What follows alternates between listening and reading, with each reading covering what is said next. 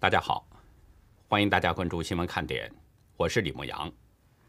今天是美东时间十一月三十号星期二，亚洲时间是十二月一号星期三。北约秘书长斯托尔滕贝格三十号访问拉脱维亚时表示，当前中共与俄罗斯正在破坏以规则为基础的国际秩序，安全议题不再只限制在特定区域。北约将强化与澳洲、日本等亚太伙伴的合作。英国秘密情报局又称军情六处局长理查德·摩尔三十号表示，中共、俄罗斯、伊朗及国际恐怖主义构成英国情报单位需要处理的四大安全问题，中共列在首位。日本时间三十号晚上六点十分，美军一架 F 十六战斗机突然紧急降落在日本青森机场。机场跑道暂时关闭，受影响的八个航班被取消或返回出发地。日本媒体有报道，这架 F 十六疑似发生油箱倾倒意外，也有报道称是引擎发生故障。法国国民议会二十九号三十九票赞成，三票弃权，两票反对，通过了将台湾纳入国际组织辖下工作及多边平台决议。法国议员杜马斯甚至在会上喊出：“我就是台湾。”准备投反对票的法国共产党最后投下弃权票。胡锡进三十号在推文中攻击波罗的海三国国会议员组团访台，称他们是台湾花钱请来的低廉政治演员，随即遭到立陶宛国会有台小组主席马尔德斯基的反击。马尔德斯基说：“胡锡进是北京当局的小丑，中共国是喜剧人民共和国。”截止到美东时间十一月三十号下午两点。全球新增确诊中共病毒人数是五十六万七千零六十八人，总确诊人数达到了两亿六千二百三十四万六千人，单日死亡是六千四百一十六人，累计死亡总数是五百二十二万四千一百一十六人。下面进入今天的话题：中共保密级别最高的绝密文件泄露了，这件事的背后令人深思。绝密文件。为什么会泄露呢？泄密人的目的是什么呢？今天早晨，大陆人权律师王宇的一段自拍视频给我留下了很深的印象。王宇边拍边说：“外边大雪纷纷，室内温暖如春，但是室内不是我们百姓待的地方。佳木斯市监察委的领导同志一定要把我撵出去，要让我在大雪纷飞、零下二十度的室外等。”视频中可以看到王宇的身后有五名身穿制服、五大三粗的人，从服装来看，应该是当地的警察。王宇的丈夫包龙军发文表示，他和王全章进入大厅之后，王宇不愿意刷码，因此没有进入办公室。随即，监察委工作人员以闹访为由报警了，将三个人带走，传唤了几个小时。当天下午被强制做完了笔录之后。才被释放。王宇是七零九案当中第一位被当局抓捕的律师，因为他的善良和同情心，敢于为普通百姓发声，被大陆民众称为是最美的律师。而王全章是七零九案当中被关押时间最长的律师，也因为敢于为普通百姓仗义直言，被大陆民众誉为是中国的脊梁。据了解，王宇、王全章、包龙军。还有另外一位律师任全牛，是佳木斯市法轮功学员刘丽杰控告案的代理人，指控佳木斯市向阳区法院刑事庭庭长宋涛拒绝刘丽杰亲友提交的代理手续，剥夺刘丽杰的辩护权。一个多月的时间，向阳区法院一直拒绝受理案件。任全牛向自由亚洲表示，昨天他们一行四人已经去过了佳木斯市纪委监委了。但是对方说已经下班了，于是今天又去了。不过今天任全牛没有在现场，但第一时间得知了三人被强制带走传唤的情况。获释之后，包龙军告诉自由亚洲，他们在纪委监委大厅交涉的时候，突然闯进了一群便衣警察，不容分说，先带走了王全章。包龙军被一个年纪较大的警察抓着肩膀推进了一辆警车。王宇和王全章分别被推上了另外的两辆车，三个人被带到了佳木斯郊区的长青派出所。这个地方是佳木斯郊区分局的报案中心。包龙军和王全章被关在一间屋子里边，王宇被关在另一个房间。警察分别对三人做完了笔录，要求他们不要参与政治事务，随后将三人放了。包龙军介绍，这次向佳木斯纪委监委提出控告，受到的阻力很大。昨天他们走访了多个部门，包括佳木斯市中级法院、市检察院、市人大。他说：“真的很难进去。”河北人权律师卢廷格表示，作为监察机关，应该受理当事人的投诉，并就此展开调查，甚至进一步侦查。倘若当局不依法受理案件，不立案侦查，就不是监察机关了。很明显，这又是一起中共执法部门的违法案例。其实背后的主要原因，大家应该都清楚，因为他们是为法轮功学员辩护，辩护当中揭露了中共的违法事实。所以正因为如此，很多大陆的人权律师和为法轮功学员说话的维权人士，都曾遭到过中共的迫害。昨天，大陆维权人士郭飞雄向中共总理李克强发出了公开信，希望李克强能够尽职履责，要求中共政府放他出境，到美国去看望身患绝症的妻子张青。就在三天前，张青在病榻上发出了求救信，我看到了那封信，感觉相当的悲凉，也对中共的残忍和没人性感到气愤。张青在信的第一段就说。我的生命快到最后关头了，我快要绝望了。何时才能看到我的丈夫杨茂东？你快点过来啊！杨茂东就是郭飞雄，这是他的真名。张青在信中表示，他体内的癌细胞的全身到处扩散，不停的呕吐胀气，现在只能喝汁水和营养液，体重降得厉害，而且全身疼痛，几乎无法入睡。美国的医院已经表示没办法治了，要有心理准备。国内的医生也说只有一两个月。张青的这封信绝望的信息相当强烈，每个看过的人心里都很难受。一直与郭飞雄保持着联系的杨子立对自由亚洲表示，郭飞雄去看望病重的妻子，这样的事情都不用呼吁，政府就有责任去帮助自己的公民。共产党要是连这一点都做不到的话，可以说他已经是丧失了基本的人性。不过呢，从郭飞雄写给李克强的公开信来看，他并没有抱着太大的希望。事实上，这已经是郭飞雄第二次写公开信了。在今年一月份，他曾经给李克强和公安部长赵克志写信，要求出国。写信之后不久，他准备从上海登机前往美国，但还是被拦截了下来。当局的理由是郭飞雄危害国家安全，而事实上，郭飞雄与危害国家安全根本不沾边，这是被当局强加的罪名。他只是为弱势群体维权、为法轮功辩护，要求中共的官员财产公开。可以看出，中共阻止郭飞雄出国的真正原因，并不是所谓的危害国家安全。而是他为弱势群体维权了，为法轮功辩护了，这才是真正的原因。所以，对郭飞雄给李克强写公开信，说实在的，我不乐观。我当然希望李克强能够从人性的角度帮助郭飞雄出境，让这对面临绝境的夫妻相见。以李克强的权力地位来说，他有这样的能力，完全做得到。李克强会这样做吗？我们拭目以待。事实上，这种对人权的迫害啊，往往地方当局在执行的时候都会说一句话：是上面的要求。这个上面究竟是谁呢？昨天一直追踪新疆问题的德国学者郑国恩在推特上公开了一份中共中央办公厅绝密文件摘要，其中显示，中共对新疆维吾尔族和其他少数民族的镇压。都与习近平、李克强等北京领导层的内部讲话有关。绝密，这是中共最高的保密级别。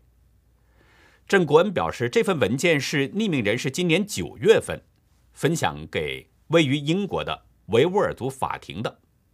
这个法庭然后委托郑国恩对文件进行分析。郑国恩在推文中表示，这批一共三百一十七页的文件，包括习近平在二零一四年四月的三次讲话，涉及维稳、人口控制和惩罚维吾尔人等方面，部分内容被标示为绝密。郑国恩表示，档案显示，自二零一六年后，中共国家主席习近平、中共总理李克强和另外一位中央政府官员直接或间接的。要求指定并实施政策，内容包括大规模关押少数民族、胁迫性的劳动力转移、集中的寄宿制教育与控制生育。文件中显示，习近平在2014年昆明301事件之后，前往新疆考察并发表讲话。习近平表示，“一带一路”倡议需要稳定的国土安全环境，要保持严打高压态势。要坚持出重手、下重拳、追着打、挖着打、快速打。其中的一份讲话文件中，习近平引用了毛泽东的一句话：“谁是我们的敌人，谁是我们的朋友？这个问题是革命的首要问题。”文件中还显示，北京领导人要求在全国范围防止新疆暴恐活动蔓延，认为新疆和全国的稳定取决于南疆。习近平还声称，宗教极端是一种强力迷幻药，在其毒害下，有的人痴迷殉教，实施暴力恐怖犯罪时，往往顽抗送命，唯恐不死；有的甚至一家子全成了亡命徒。更声称，被宗教极端思想俘获的人，无论男女老少，都变得良知泯灭，丧失人性，杀人不眨眼等等。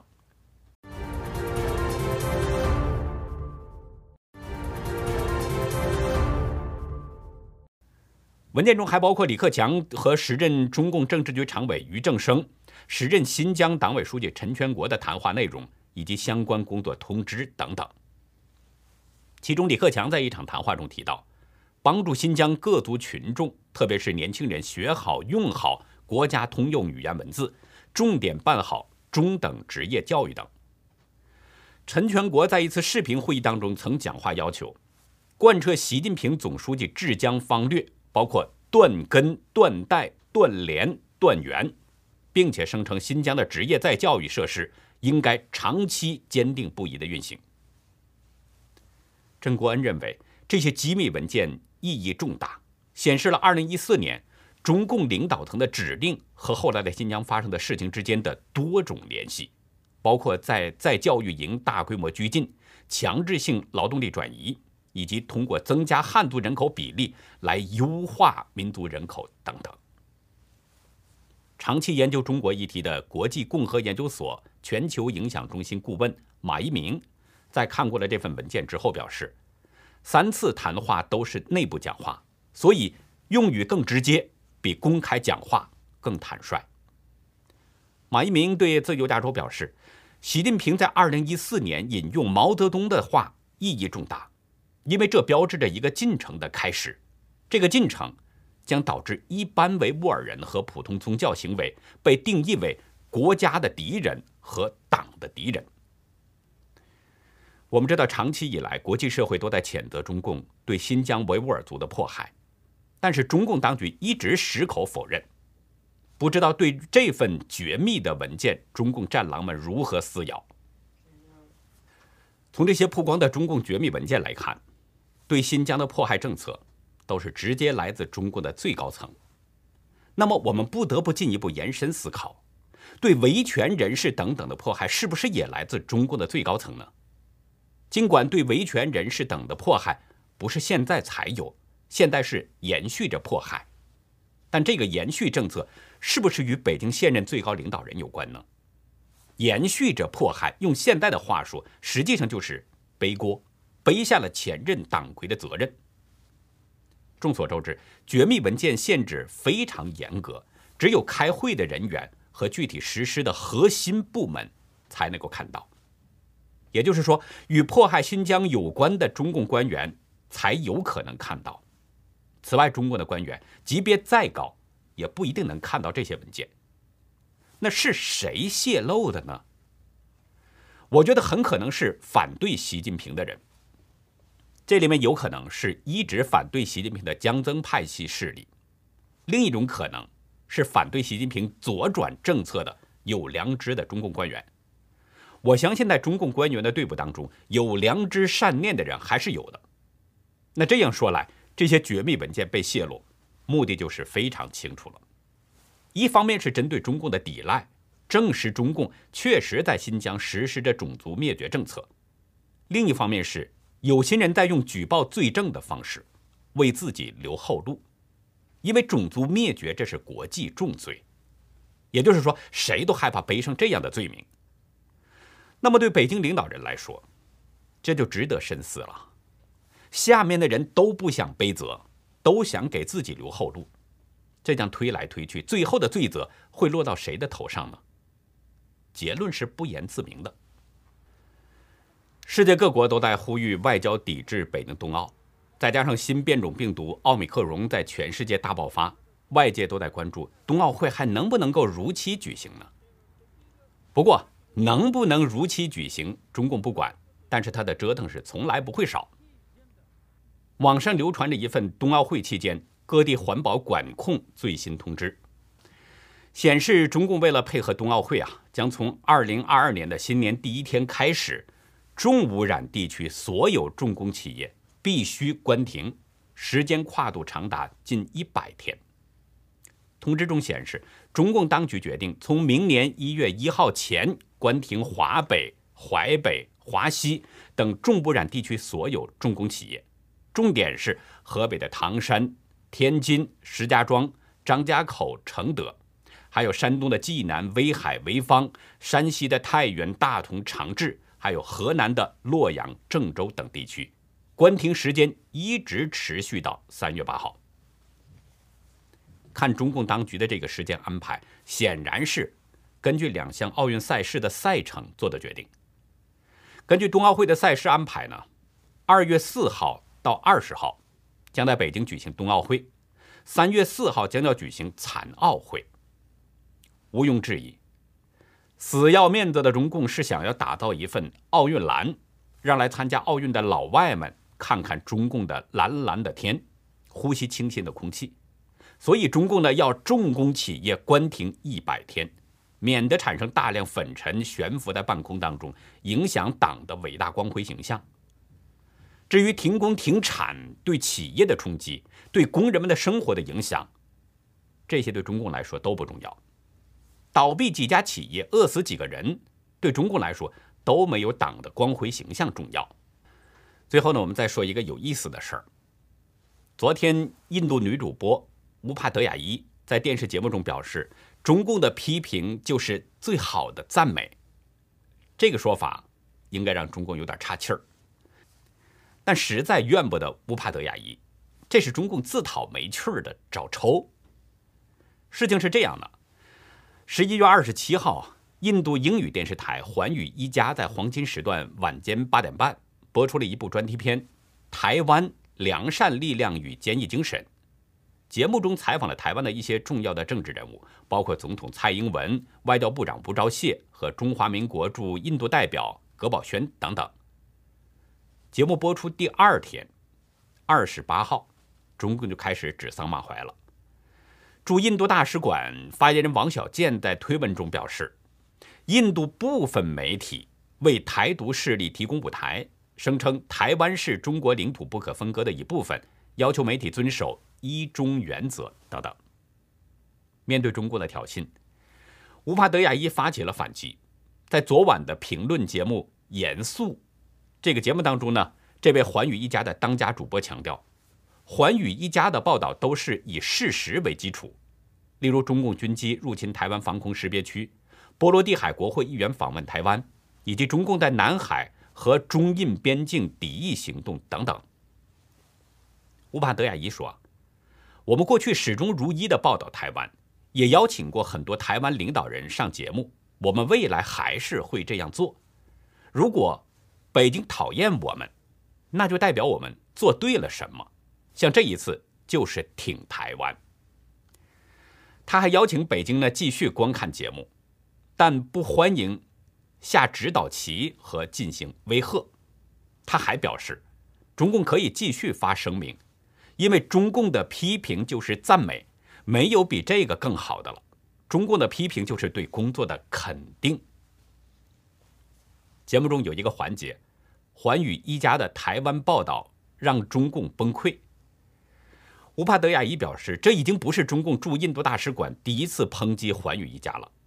二零二零年四月，因为报道中国生产的中共病毒试剂盒有质量问题，同年十月专访吴钊燮，都曾经引起中共的激烈反应。大家看看，这是不是中共没事找抽啊？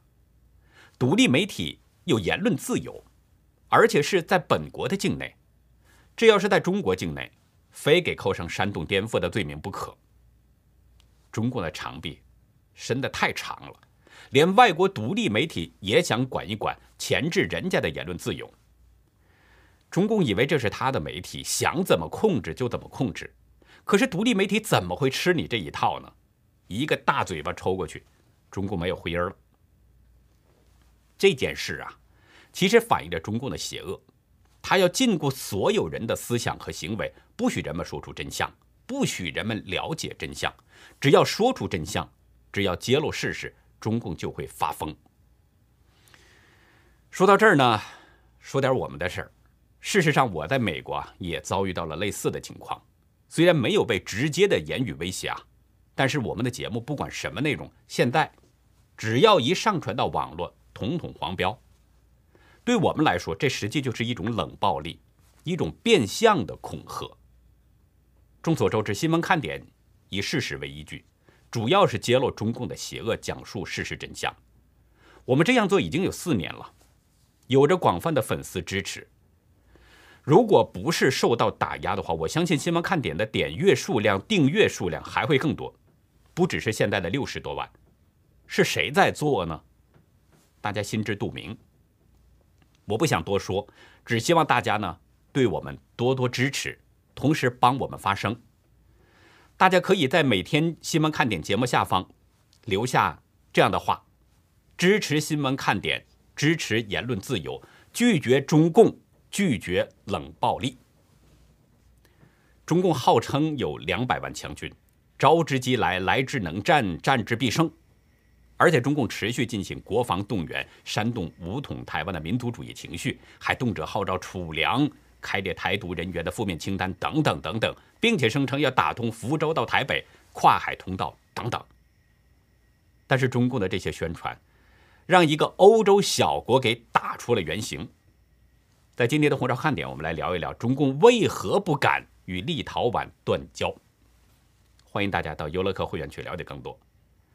我们的会员网站网址是 http: 冒号双斜线牧羊兽点 com，还有一个是 http。冒号双斜线 you lucky 点 b i z，那好，以上就是今天节目的内容了，感谢您的收看，再会。